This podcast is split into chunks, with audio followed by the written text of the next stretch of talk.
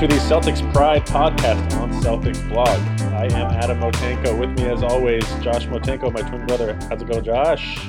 It's going well, brother. Mike Minkoff with us. How's it going, Mike? Hey, hey, hey! How you guys doing? Doing well. We are talking about the state of the Celtics. They are down two to one after a big win against the Heat. Uh, we are going to discuss where they stand, how, how we view things at this point, whether we think the Celtics can beat the Heat in this playoff series, and then we are going to preview the Game Four matchup uh, on Wednesday at eight thirty. Um, this podcast we're recording this uh, Monday evening, um, and it'll be out Tuesday. Uh, Mike, I want to go to you first. You were not on the last pod when we did an instant reaction to Game Three. What did you think of Game Three and, and of our thoughts afterwards? Yeah, so I, I, couldn't make it. I had a prior engagement with sleep.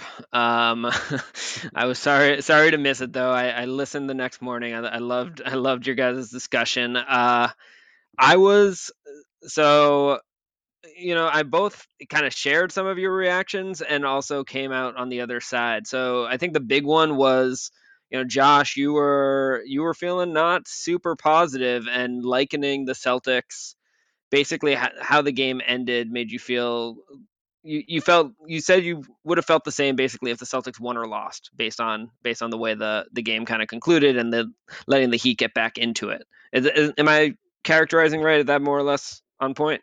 Like you didn't feel great. Correct. Yeah. Do you still so, feel that way, Josh? Yeah. No, I mean it's not like it was a loss, right? We got the win. Like that matters. It matters in, in my psyche as well, right? But I don't I don't feel any different than I did in the instant reaction pod. So I I I it was definitely disappointing that the Celtics let the Heat get as close as they did at the end. Duncan Robinson started doing Duncan Robinson things. Um, that guy's just an insane shooter, but I don't know. It's in the in the time that's elapsed since the game, I I am feeling very good about the Celtics' chances for some reason in Game Four.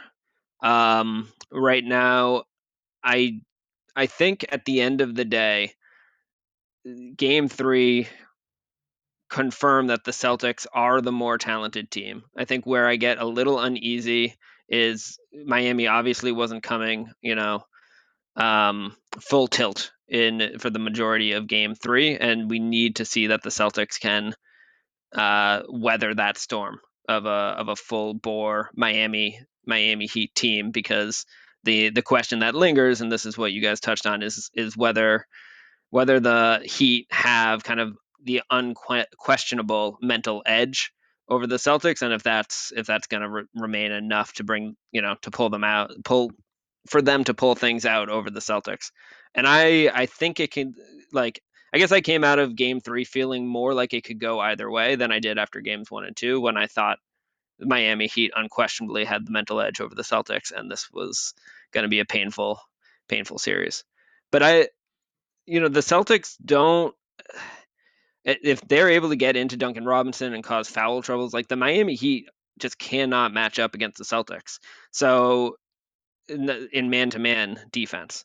So if if the Celtics and and I you know Gordon Hayward's gotten credit for this. I think a lot of players were making better plays. Smart was taking fewer unnecessary shots from the top of the key early in the clock, um, as were as were Tatum and and to some degree Kemba. Uh, they were getting it over to Brown on the wing so he could cut, and then he was being super aggressive and and played an amazing game. Um, if the Celtics are able to neutralize the Heat zone and not the other way around, where the Heat zone is neutralizing the Celtics offense, then if this unless the Heat have some other cards up their sleeves, if this becomes like a man on man matchup, I think the Celtics kind of unquestionably are going to win that. You're talking about what happened on the floor, Mike, and, and I was watching some film breakdowns of game three and I, I agree that that um, Jaylen Brown played aggressive in a way that uh, I haven't seen in this series yet, but that clearly he's capable of, and I think that that made a big difference. Um, we also the, the, matchups looked a little bit different. They actually started Kemba on Jae Crowder. um, instead of on Goran Dragic with Marcus Smart guarding Goran Dragic, which really hindered. I mean, Dragic had a terrible game. He was like a negative 29 for the game, something ridiculous. Um, and, and he played really well in games one and two. I think that really shifted things for the Celtics. Um, we discussed uh, that kind of a matchup, trying to hide Kemba on Crowder in our preview episode. And I, I remember, Mike, I was a little concerned. And then you said, oh no, if they want to throw it to Crowder in the post on Kemba, I'll take that every single time, and I completely agree with you. Yeah. So can I just pause? I mean, if if uh, you bringing this up remind like again, I'm I'm like a schlub just talking on a podcast. It was obvious to me that Kemba Walker should not have been guarding Goran Dragic in Game One. How is that the choice that Brad Stevens made? Yeah. For the first two games, like that I mean, look, we all love Brad Stevens, but that is a that cost us that that significantly contributed to to costing us two games. Like that's kind of inexcusable. And, and I don't, you know, Kemba is the type of guy where you can, he's not gonna tear apart a locker room if he gets an unfavorable defensive assignment that hurts his pride a little bit, right? He's not, he's not gonna throw a stink that's gonna like totally corrode the locker room. And Brad Stevens, as a coach, needs to be able to read that read the personality of the player, and and make the decision that puts the team as early as possible in the best spot to win. Like Marcus Smart on a really imposing offensive player should not be like a mid-series adjustment. You start the series with that one. I propose mm-hmm. Jayson Tatum. I still think that could have been uh, an effective approach given how well Tatum did against Lowry, but um, yeah, I mean, I I think you're spot on. I don't think it's an accident that you put Marcus Smart on Goran Dragic, and he has by far his worst game of the series. And I mean, Crowder is going to just be shooting threes. That's his role on offense. He's not doing a whole lot else. Uh, same for Duncan Robinson, and their gravity is really important because they allow Miami to uh, have an advantage in the pick and pick and roll uh, action, especially against us when uh, we have been icing the pick and rolls where Theis drops back um, and in games one and two, they really d- dominated us with Bam either diving to the basket um, and dunking or finishing an alley oop, or him diving uh, but not going all the way to the basket and catching a pass in in the the uh, foul line area and then uh, passing out to the wing or the corner. Um, and and they were just destroying us with that. Um, the other big change that I saw, in game three was, and, and this was obvious to to my also novice eye. Uh, we took it to the paint, and I saw a stat that um, we had 60 points in the paint in game three, which is tied for the most in a playoff game in the last 20 years, according to ESPN, which is a shocking stat. So this this one and, and Josh, I'm I'm curious what your your take here. This is a stat that I'm most unsure about its significance because the the what I couldn't tell in game 3 is how much of the Celtics performance really was them coming out way more aggressive versus the Heat just not ever bringing the aggression.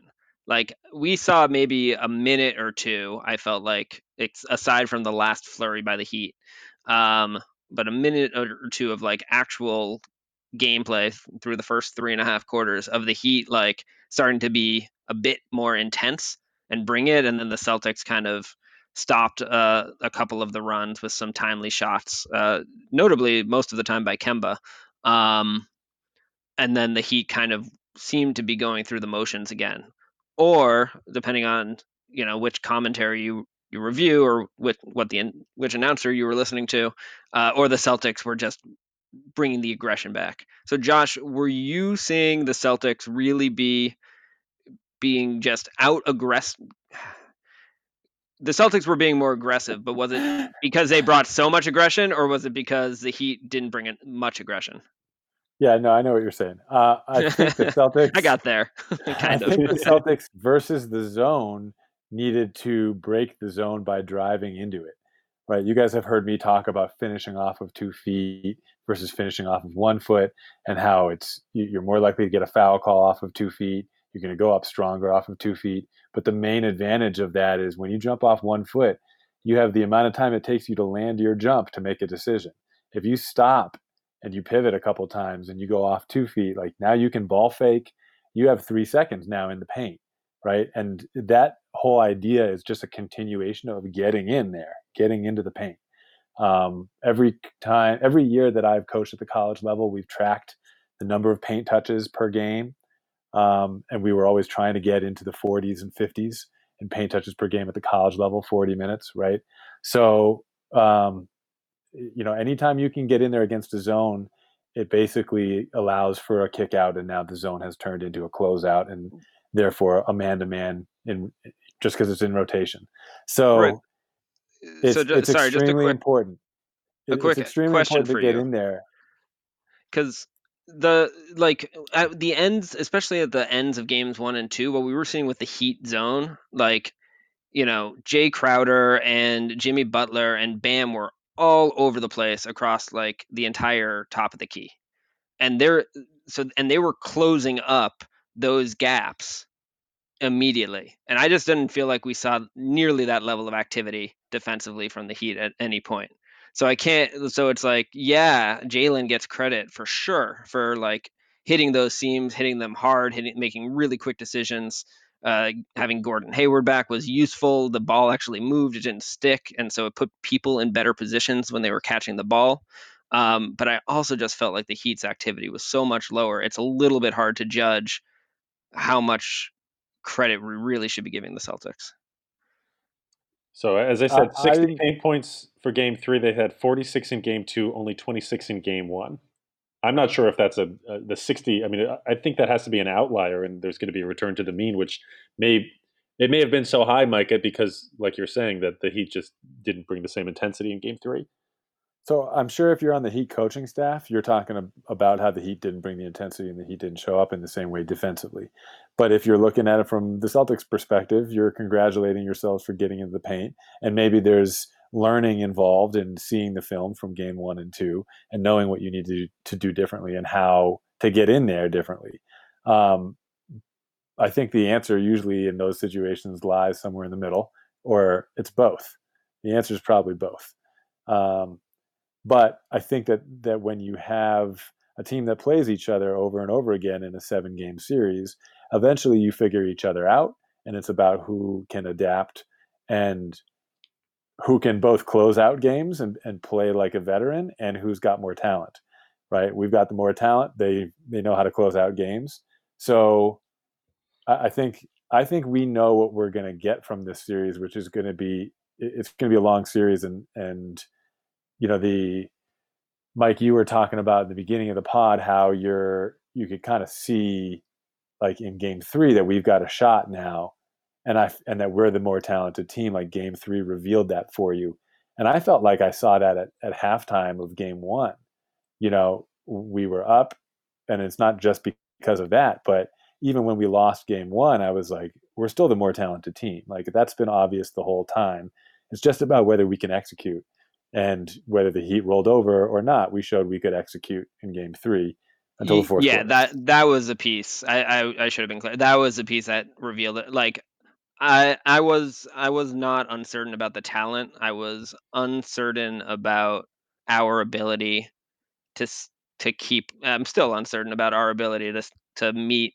the Heat at their at their grittiest. Um, but I thought we responded in a couple of big moments in Game Three. I thought, you know, I was I was monitoring Twitter uh, in real time during the game, and uh, there were some folks that were kind of besides them, themselves about Brad Stevens not calling a timeout as the Heat got the the lead down to I think it was 11 or 9 towards the end of the third quarter over over a couple of minute stretch. Um, and the Celtic, you know, I think this is where Brad Stevens pushes a lot of Celtics fans pretty routinely. He he pretty firmly believes in his philosophy that the players need to figure it out, and he's yeah. not going to kind of bail them out with a rim uh, with a run uh, stalling timeout. Um, and and the Celtics kind of were able to collect themselves there at the end of regulation. They were able to weather the storm of the Heat coming back. I thought those were important. Uh, I mean, that's a little obvious, but um, they they revealed to me that the Celtics may in fact be able to kind of stave off the Heat when the Heat are at their fiercest. But I, I don't think we saw a lot of the Heat at their fiercest in Game Three, and so that remains a question for me. So that's really interesting. I think that, that whether Stevens should take a timeout in that situation or not. I would almost argue that if you can have a player steady the team on the court and you don't have to step in as a coach and take that timeout, now you're ready to win a championship with the level of talent the Celtics have. If you have to take a timeout in this in that situation because of the maturity of the Celtics, with the talent we have, maybe you're not going to win a championship this year. Well, I think Brad Stevens would agree with that statement, uh, which is why right? I think he doesn't call that timeout. and so, how do you force the amount of maturity we need to see in young Tatum and these other guys to be able to win the championship right now this year? right? It's got it's little. It comes down to really little things like that. And the locker room ish, uh, incident uh, with Marcus Smart storming out, questions about whether he and Jaylen Brown needed to be separated, uh, et cetera, et cetera. Everybody I'm playing sorry. it down. This is the most absurd story in the world. yeah. But it, it captured a lot of attention. I mean, when you go down 0 2 after having the leads that they did, 13 and 20 or whatever it was in each game, uh, you're going to have people be upset. And can we just chalk that up to bubble boredom for media members? yes, exactly. I wanted to say, and here's how I would phrase that, Mike. It's like these are people who've never been in a locker room, mm-hmm. and right. so they hear there's a fight in the locker room, and someone comes out screaming, and they're like, "Ooh." I mean, I don't it's work ridiculous. in a high stakes uh, in in an industry where the competitive stakes are nearly as high as the NBA and I yell at my colleagues sometimes. Like, come on, like something goes the wrong way. You're tired. It just happened. You out, you, you know, you actually care about it and you want it to go well. You might lash out. It might happen. If you're Marcus Smart, who's like we've all talked about ad nauseum, how he's the most like competitive guy and heart and soul of the team. Yeah, it might it might be turned up to eleven in the famous uh, words of Spinal Tap but that's all good. And that like Jayson Tatum, I mean, I thought everyone said the right things after, but I I just found the story to be like just kind of cliche media overblowing things that that really merit little attention. From Adam, a, did you have something to add about it? Uh, I just want to say, from an HR perspective, Mike, it sounds like you are creating a hostile work environment for your employees, and and uh, I'd like to offer my consulting to you if, if you are willing to pay my fees. And I'll add that I think Mike, you know, you're a little difficult to work with. yeah, yeah, I'm okay with that. um, and then uh, no Motenko consulting services are of interest to me. I, I think that the that locker room incident was totally overblown, but I, I want to come back to it because Marcus Smart finally uh, spoke about it. Um, he he was the one important player in that in the middle of that that didn't speak about it, and, and I do think that um, there is something to be said for the questions um, that were raised as a result of the incident about how well is, is are the members of this team getting along? Why are they losing these leads in the way that they are? And do they have the grit and and the focus that it requires to win a championship? Because the Heat does. They're showing it. Um, Toronto did, uh, and we were able to overcome that with talent. Um, but the Heat are going to keep coming and coming and coming, and we cannot back down. It's going to be who is able to withstand that.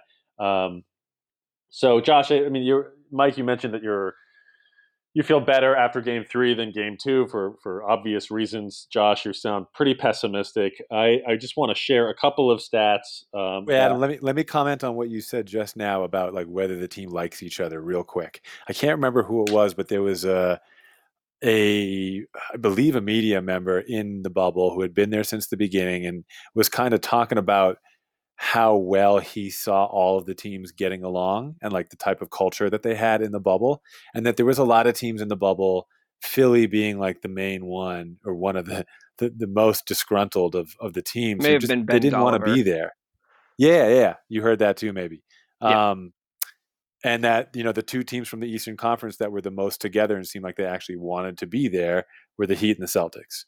So unsurprising that they are. I think that's ev- evidence towards the you know the Celtics chemistry being what we think it is. Yep.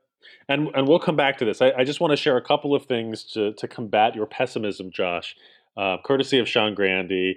uh, that I think are are some positive signs. So number one, he he tweeted out um, that it's worth reminding everybody that the last two Eastern Conference champions, Toronto in 2019 and Cleveland in 2018, were both down 0-2 in the conference finals, and they came back to win.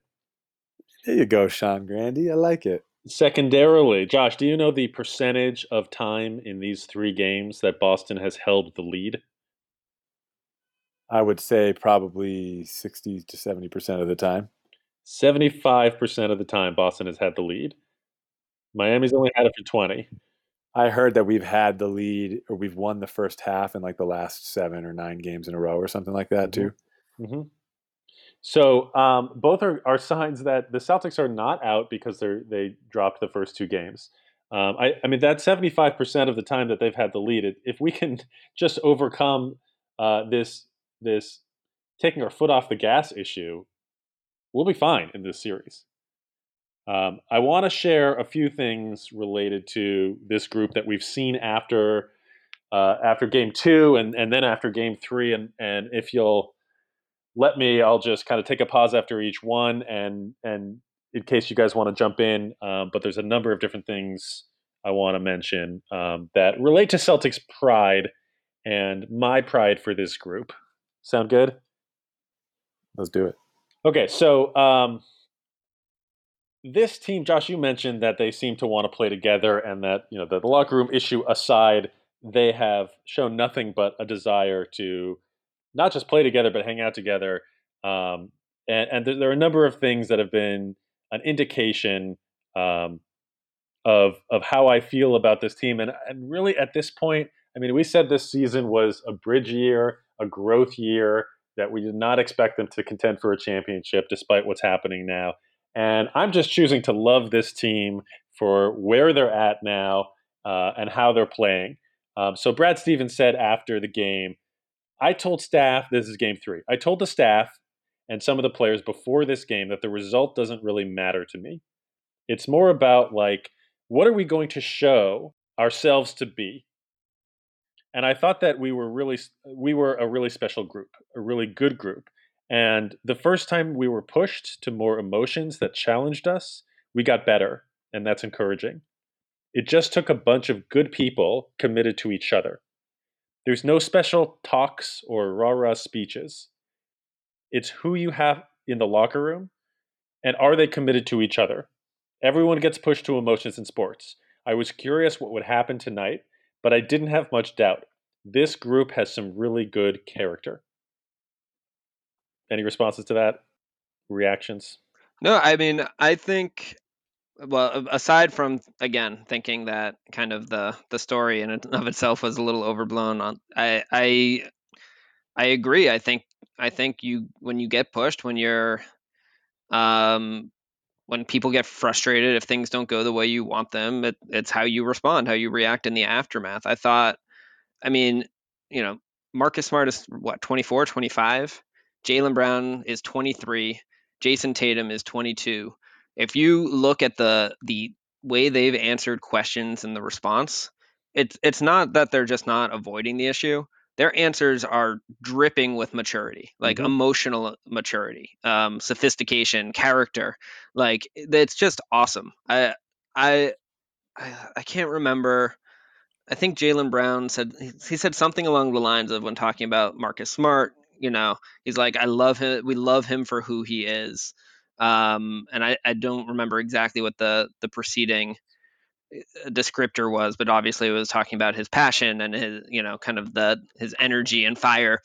Um, I've got some quotes here if you want to hear them. If you, if you've got that one at the ready, fire it away. But but just to to cap the point, it it's I I think you can't you I'm I find myself just deeply appreciating the the kind of emotional maturity um, and character and poise of especially those those three. Um, I think Jaylen Brown like gets the kind of A plus plus plus gold star.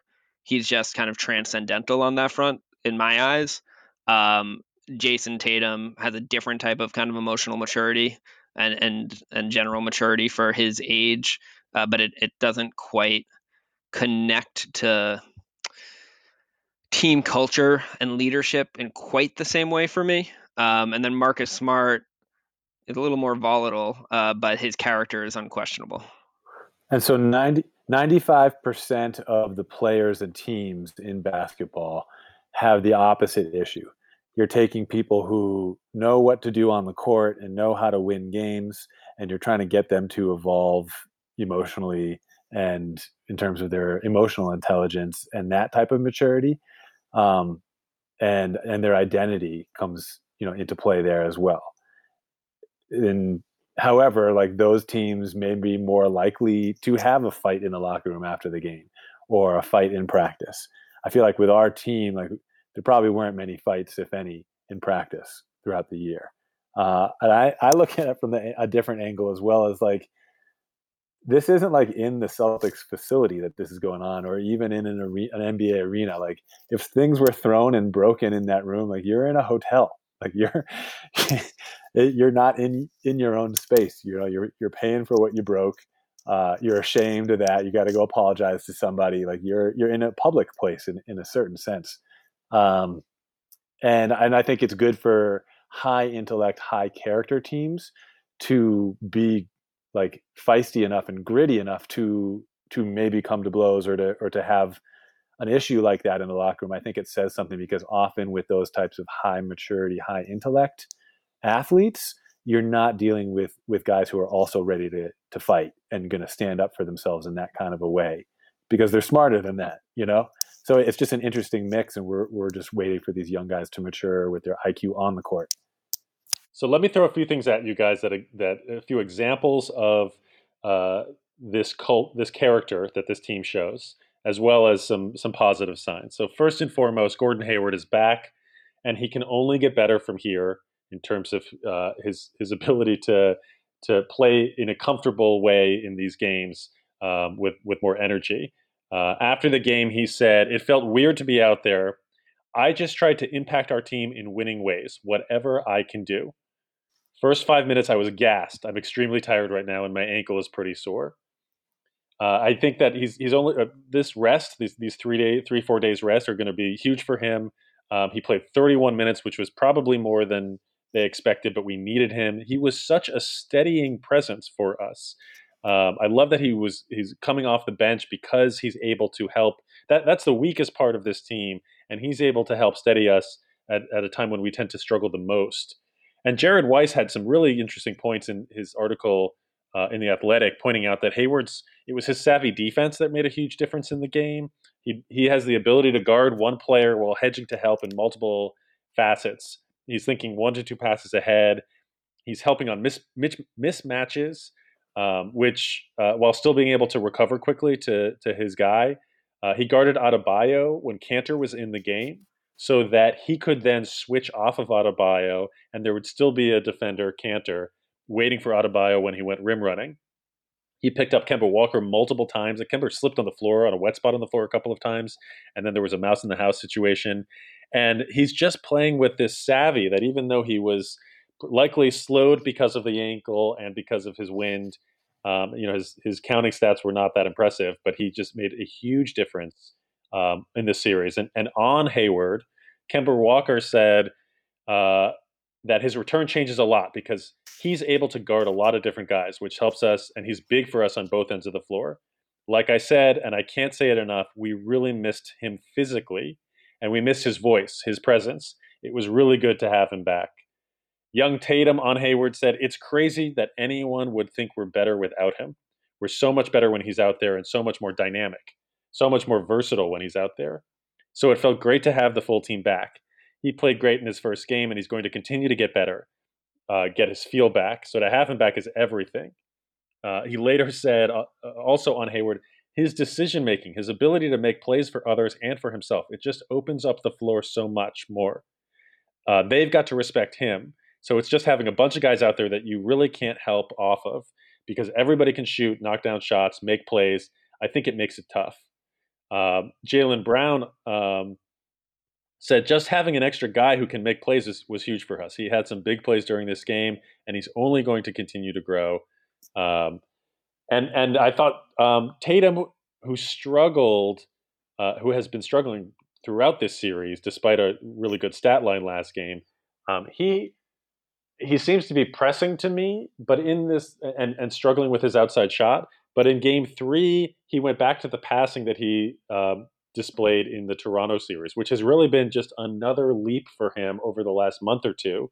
Uh, him showing cross court passes, making reads, and going to the second or third option.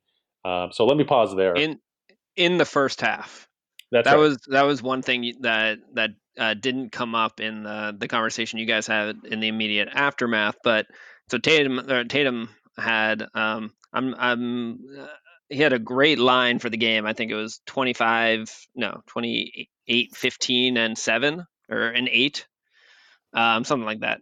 Uh so he had 8 assists but seven seven of them came in the first half.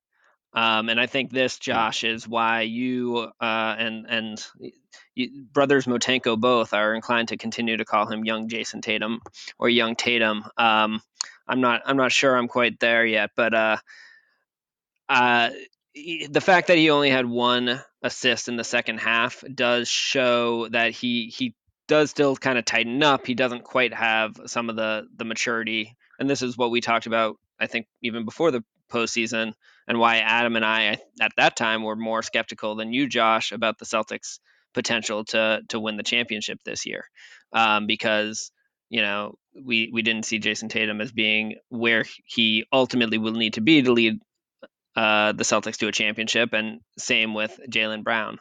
Um, but they're both teetering awfully close over the course of these playoffs to getting to those the that level, uh, which which is happening faster than I I anticipated for sure. Yeah, young Tatum's going to have that nickname until he he shows the maturity consistently over a series.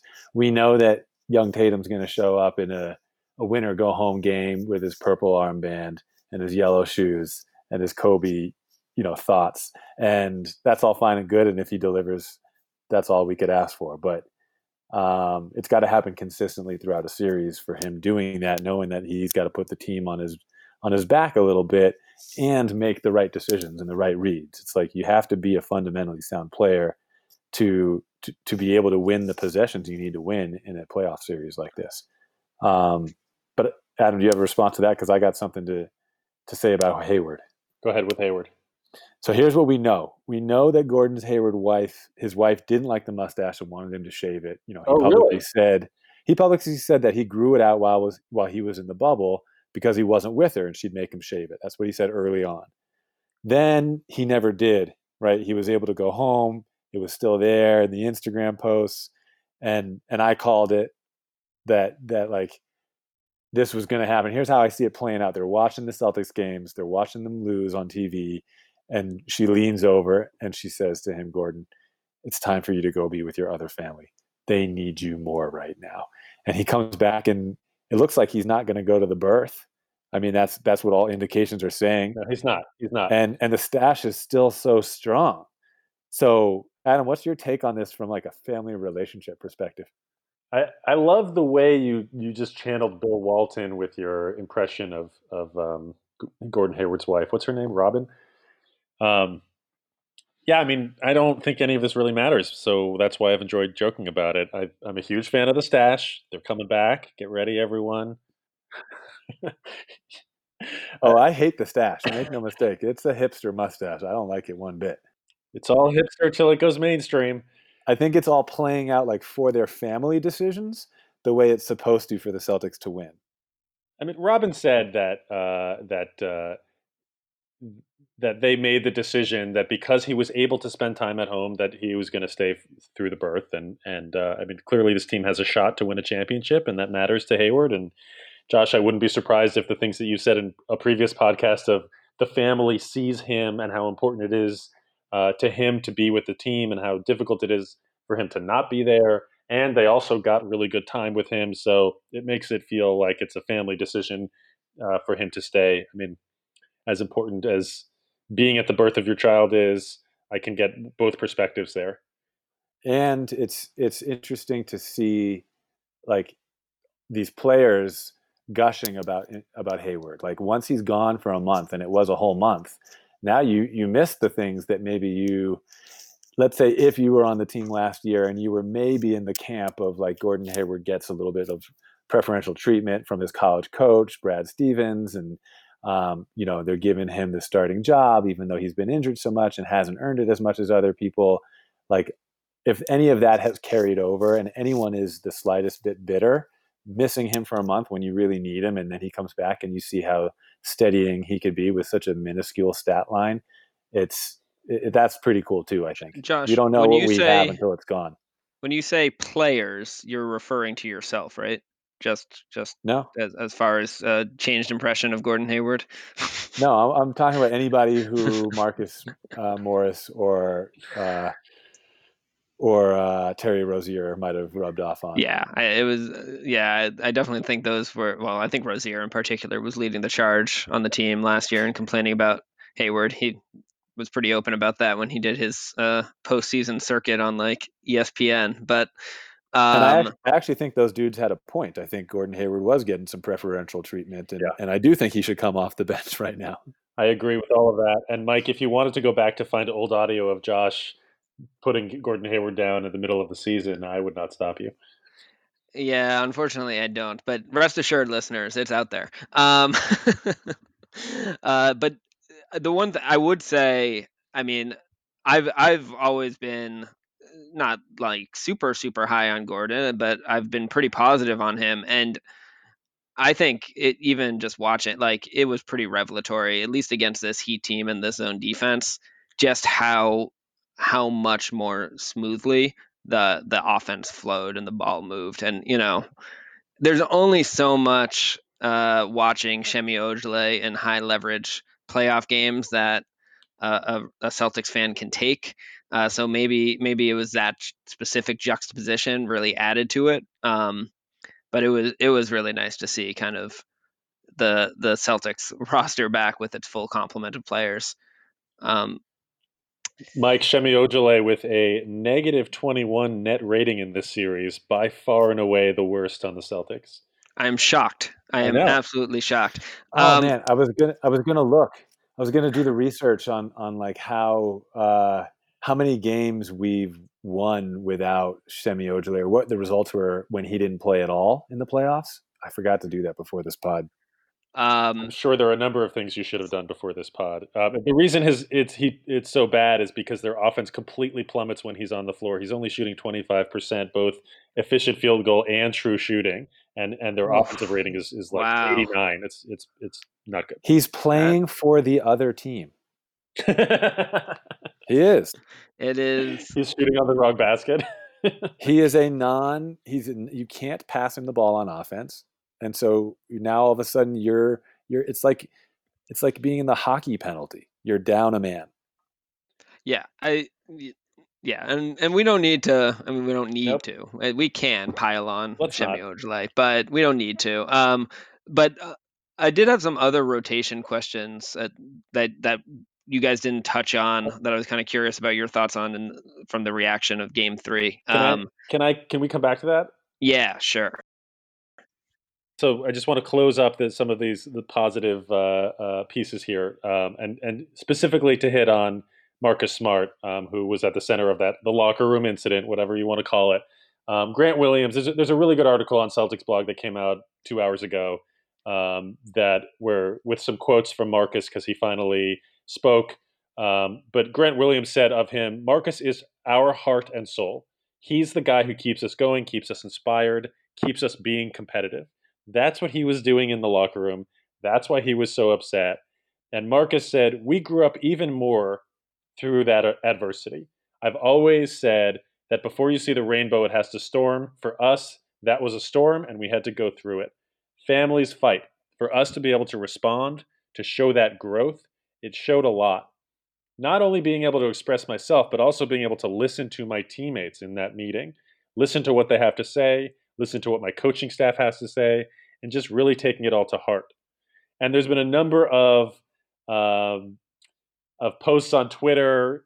Uh, there were Jared Weiss posted a video of Marcus Smart and Enes Kanter uh, kind of wrestling out outside of this pool, and Marcus eventually like pushing Kanter into the pool. Like, there's no these these guys love each other. They are having fun together when they're not playing. Tatum was in the pool with Deuce while this was all happening. And Enes Kanter embracing his role on and off the court. This is a guy who complained when he was with the Knicks about playing time, about not starting, um, had issues with in Oklahoma City, and was vocal about wanting more of a role. He has barely played in the playoffs because of matchups, but he tweeted out after Game Three, "Haters gonna hate." With a video of Marcus Smart and Jaylen Brown um, in an old game, looking at each other after a, a play, and both of them with their hands on their hips and kind of like swiveling their hips to the right and then to the left and then back in this like little celebratory dance and then both of them falling out laughing. Like this team uh, supports each other. They are tight knit there are no problems between them. This locker room incident is not an indication of you know i think it's a, somebody said the team is imploding. No way. No way. Not even close even grant williams is getting into the act with all these pregame handshakes he's doing rock paper scissors with Jaylen Brown. He's shooting 62.5% from three Ooh. in the playoffs. Yep. Um, this team, like, eh, they're not the deepest team, but but the ones that, that that are playing are playing well. This team loves each other. They just need to keep the, their mental edge. They need to keep focus, and they need to get up every single time the Heat pushes them down. And I think that they're taking steps toward that. It's just a matter of whether they can develop enough uh, in the, in real time to make a difference. Is this a case study of when a family is able to fight with each other and yell and get heated and then able to calm down and talk about it and have meetings, especially like the main people involved having meetings and hearing each other out and and you can come back to this place of you know I still love you. Is this a case study that that's like the healthiest way to to be as a family if you can do both? right? Obviously, if you're yelling think, and screaming all the time, it doesn't work. I think it's it is a, a communication case study, but it's more of that there are already established relationships that these people know the other's intentions. So even though one of them can be upset and yell and scream, you know that why that person is yelling and screaming. It's because they care. It's out of love. It's out of a shared set of goals. This is not a Kyrie situation where he's got his own agenda or he's non-communicative or there are questions about whether his desires are the same as the team or the same could be said for Terry Rozier who needed a contract. Like that there are everybody is pointed towards the same goals and they're just trying to figure out how to best work well together in order to achieve that. So you that does allow for more of this more communication that may look on the surface like it's a fight. Yeah i uh, and i i I fully agree with that, Adam. And I think I think when you do have those relationships and you know each other, that does afford a much a much long well a longer leash. Uh, it allows for sometimes more direct and, and occasionally abrasive communication, which isn't the best form in certainly all the time. Uh, but sometimes it happens, and then, as you said, Josh, you have the opportunity to kind of have a a more level conversation once some of those the emotions behind that abrasive or kind of outburst type communication happens uh, you once those have kind of those emotions have calmed down you can have a more level conversation to to really come up with productive steps forward. Mike you had a couple questions yeah, so this is shifting gears um, uh, a fair bit from from what we were just talking about, though. It, it relates to uh, an individual you just brought up, which is Enes Kanter. Um, I thought it was kind of interesting uh, in the last two games. Enes Kanter has got, first of all, Robert Williams is just totally shelved at this point, two games in a row. Yeah, uh, Enes Kanter is and over first and over and over again. For, yeah, He'll be back. we don't need to talk much He'll about Robert Williams, but Enes Kanter's first big four. off first big off the bench. Wait, wait one sec, Josh. um, first big off the bench played what like five to ten minutes in each of the first halves and then didn't play at all in the second half, and Grant Williams got the run. What do you guys think of that like approach by Stevens? What do you think the rationale is? Do you like the choices? I think it's I feel like it's a typical Stevens like let me see what this looks like and see if we can make a difference here. I think Robert Williams I mean, he only played one game. He played 11 minutes um, in game one in this series and was a negative 13 for those 11 minutes. So clearly, Robert Williams was not helping the situation. And I think that uh, Stevens didn't quite know where to turn. Uh, Enes Kanter's a plus 18 in 15 minutes. Um, and he brings some, some things to the table that, like a rebounding percentage that is off the charts compared to anybody else on the team. And he gives them a different look. And if you can cover up his defensive inefficiencies, then which which Hayward played a huge role in, and I, I talked about that, then I think you you can play him a little bit. Um, do you, do you think he should have played in the second half at all? No, no. game listen, three? So this is above my this head. is so this ahead, is Josh. this is so clear to me. The trend in the NBA is you you go small at the end of games. So in the second half, you're not going to play the big man who's big. You're going to go small, and you need to play the guy to close out the games who you trust the most. And it's only a matter of time before that's Grant Williams. I feel like he he is already the most trusted person, but he's a rookie, so there's so there was this debate even happening. Um, if, he, if Do you think that's what it is? Yeah. I've been trying to figure No, it out because exactly I'm like, you know, Draymond Green. Did you guys see this tweet by Draymond Green? Yeah. Draymond Ge- Green tweeted out. He's like, Brad Stevens has got to start uh, Grant Williams. like, wow, really?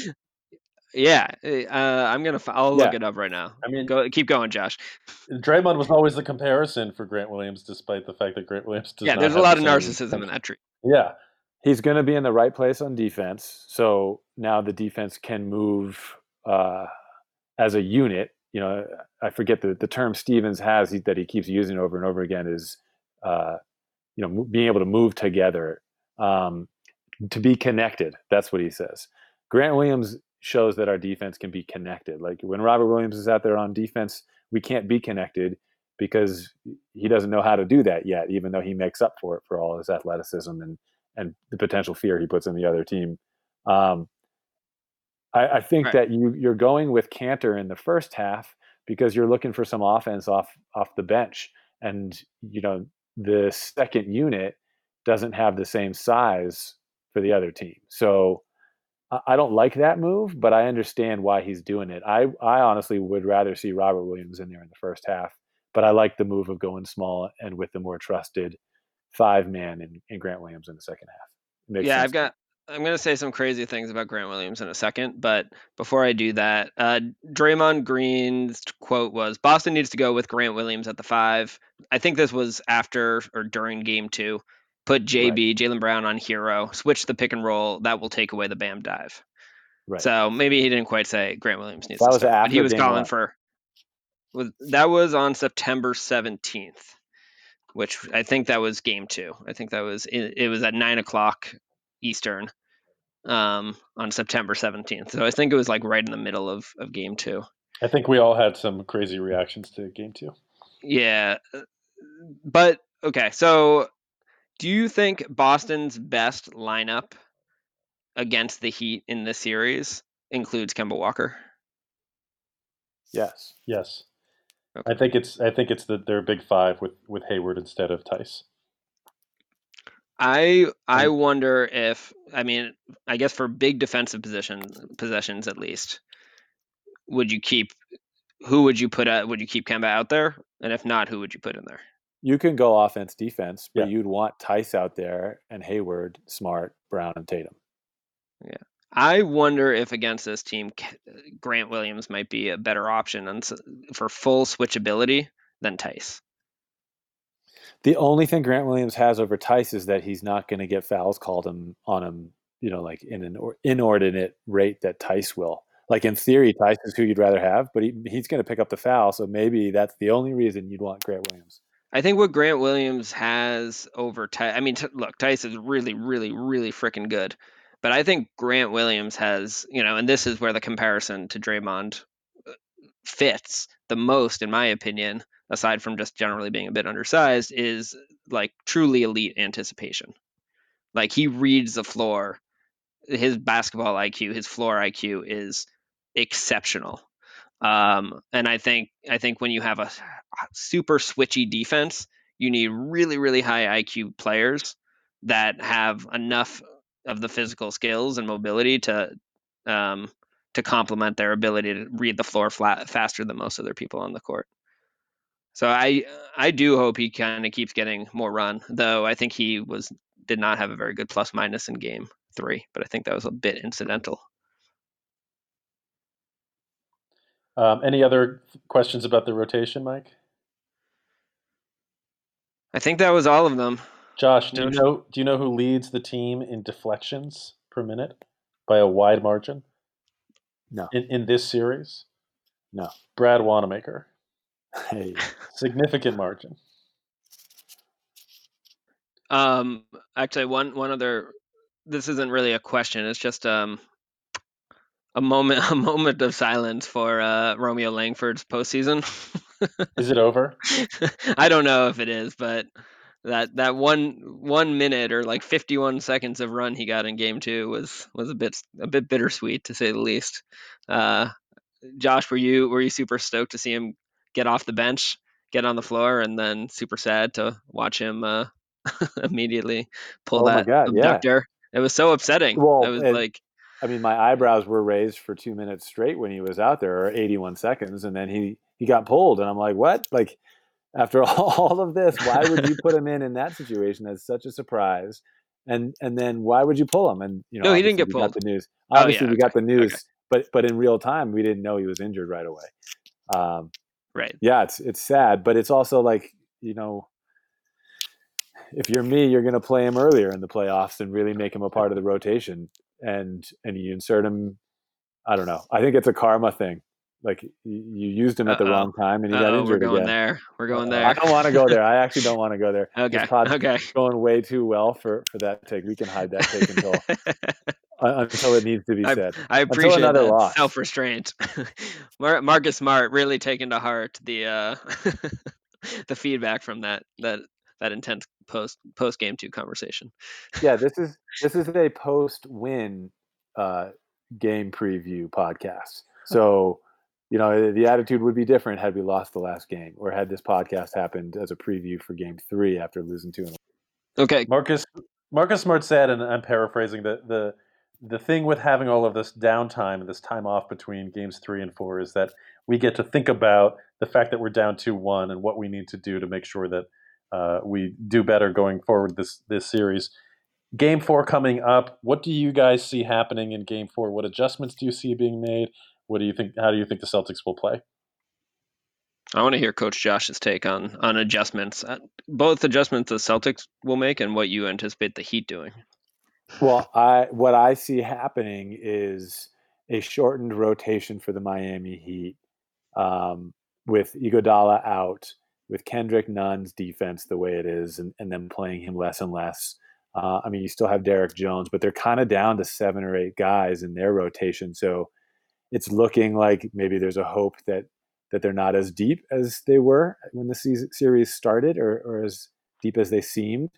Um, and I think that with my green colored Celtics pride glasses on, I'm, I'm seeing a lead that we get in the first half, like we've d- been doing, that we are able to keep.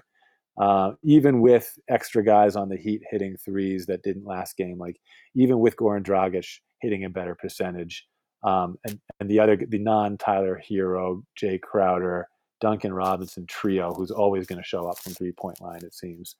You know that that's the difference in the last game. I think from the Heat not being able to come back is those other guys outside of their top three were not hitting threes. Um, so even with full force, I see I see the Celtics pulling one out and and showing the maturity that I've been wanting them to show. What happened in the last 20 minutes? You went from pessimism. Well, the game three was a win, but it felt like a loss. This team doesn't have it. Now you think they're going to win game four? No, I'm I'm trying to be optimistic. I'm trying to be positive, so that I mean, when I look in the past, I see nothing different. I'm not. It's not like I'm looking at last game more positively. I'm looking at the future positively. I see that as a good role here on this pod. We don't need you to fake it. You be you. No masks here. No, I'm not. Look, I've I moved away from Boston close to 15 years ago now to live on the West Coast, and I no longer have that. No matter what happens, I just have this weird feeling that Boston's going to lose. Boston feeling that a lot of you Boston people still have. No, they don't have. We don't have it anymore, Josh. Uh, too many championships in this town. and- Well, you've been gone. The expectation is to win now. I that's not what I've seen on on this on the blog in the forums and you know all over that blog. There's people hating Stevens, ready to fire him. There's there's people who are thinking the worst about the future. Mike, what do you see happening in Game Four? Speaking of shortened rotations, I expect the Celtics uh, I expect the Celtics to likewise keep keep things pretty tight. I'm um, I'm expecting that we're going to see a similar but you know slightly better version of Gordon Hayward. Um, I'm really really curious to see how much zone the Miami Heat are going to throw at the Celtics, how early they're going to go to zone defensively. Nor you know they haven't been starting out the game that way in the last few games. They did go to it for a bit not too far into the first half, and then they definitely went into it in the second half in game three. Um, but the Celtics were really effective at finding holes. I want to see, obviously, if that trend continues. Uh, and I'm not sure why it wouldn't. Jae Crowder had a had a um, mysterious comment saying there are going to be a lot of adjustments from the Heat going into Game Four.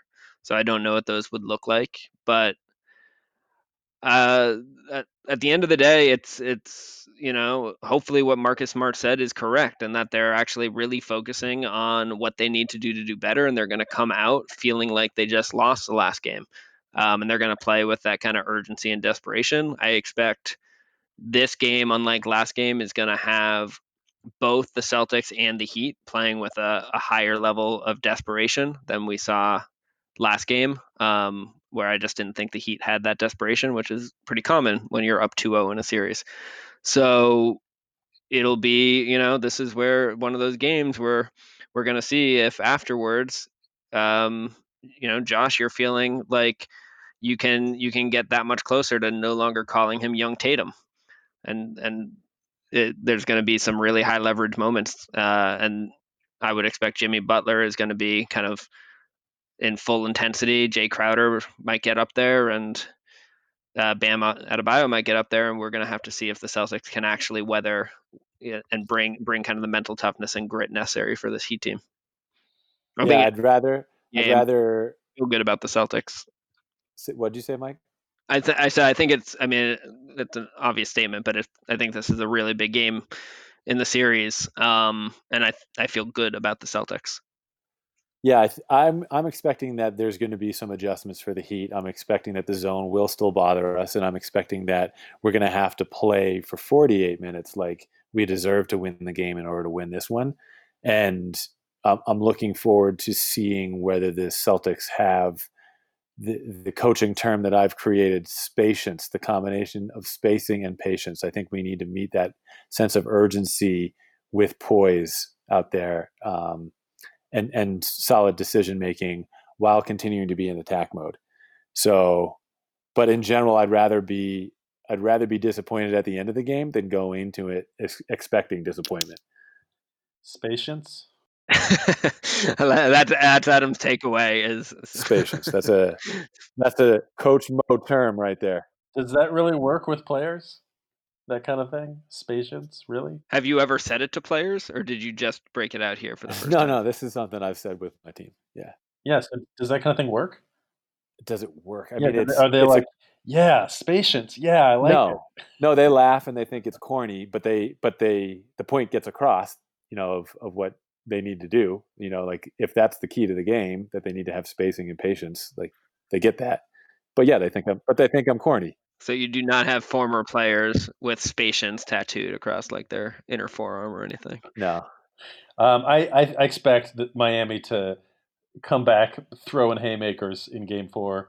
Um, I think until proven otherwise, Erik Spoelstra is a better coach than Brad Stevens, and uh, I think his adjustments are going to make a difference.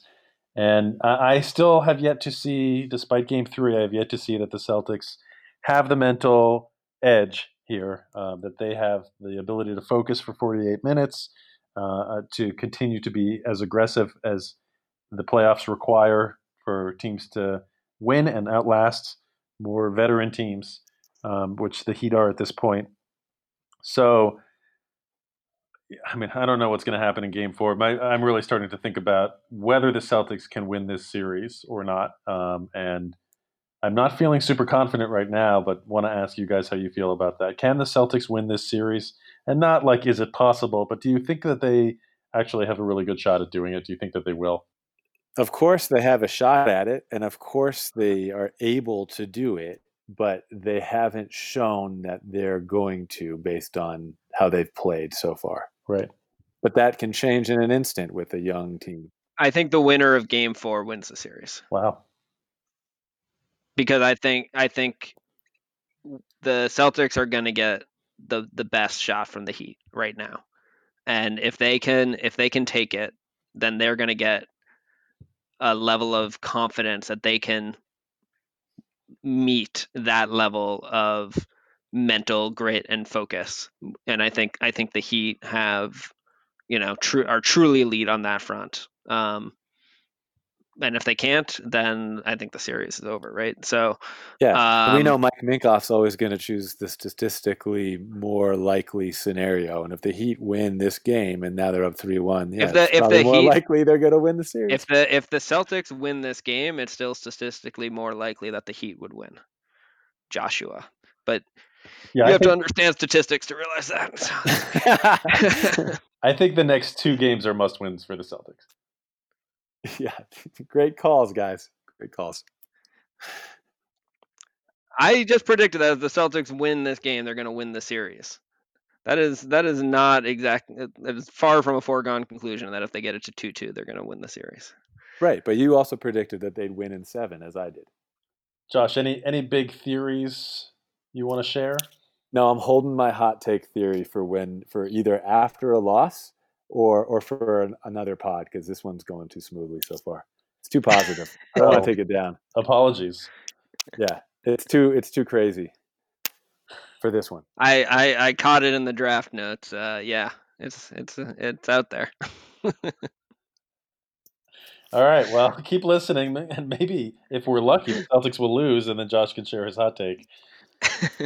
No, expect the best for for uh, for the Celtics, for your your family, and for everything going on in this crazy world of COVID right now. It's uh, it's one thing after another. So expect the best. Keep that positive attitude. That's what we need to do, uh, especially as Boston sports fans. All right. We will have instant reactions to, I believe, the next two games. So keep listening. Thanks for listening to this one, everyone.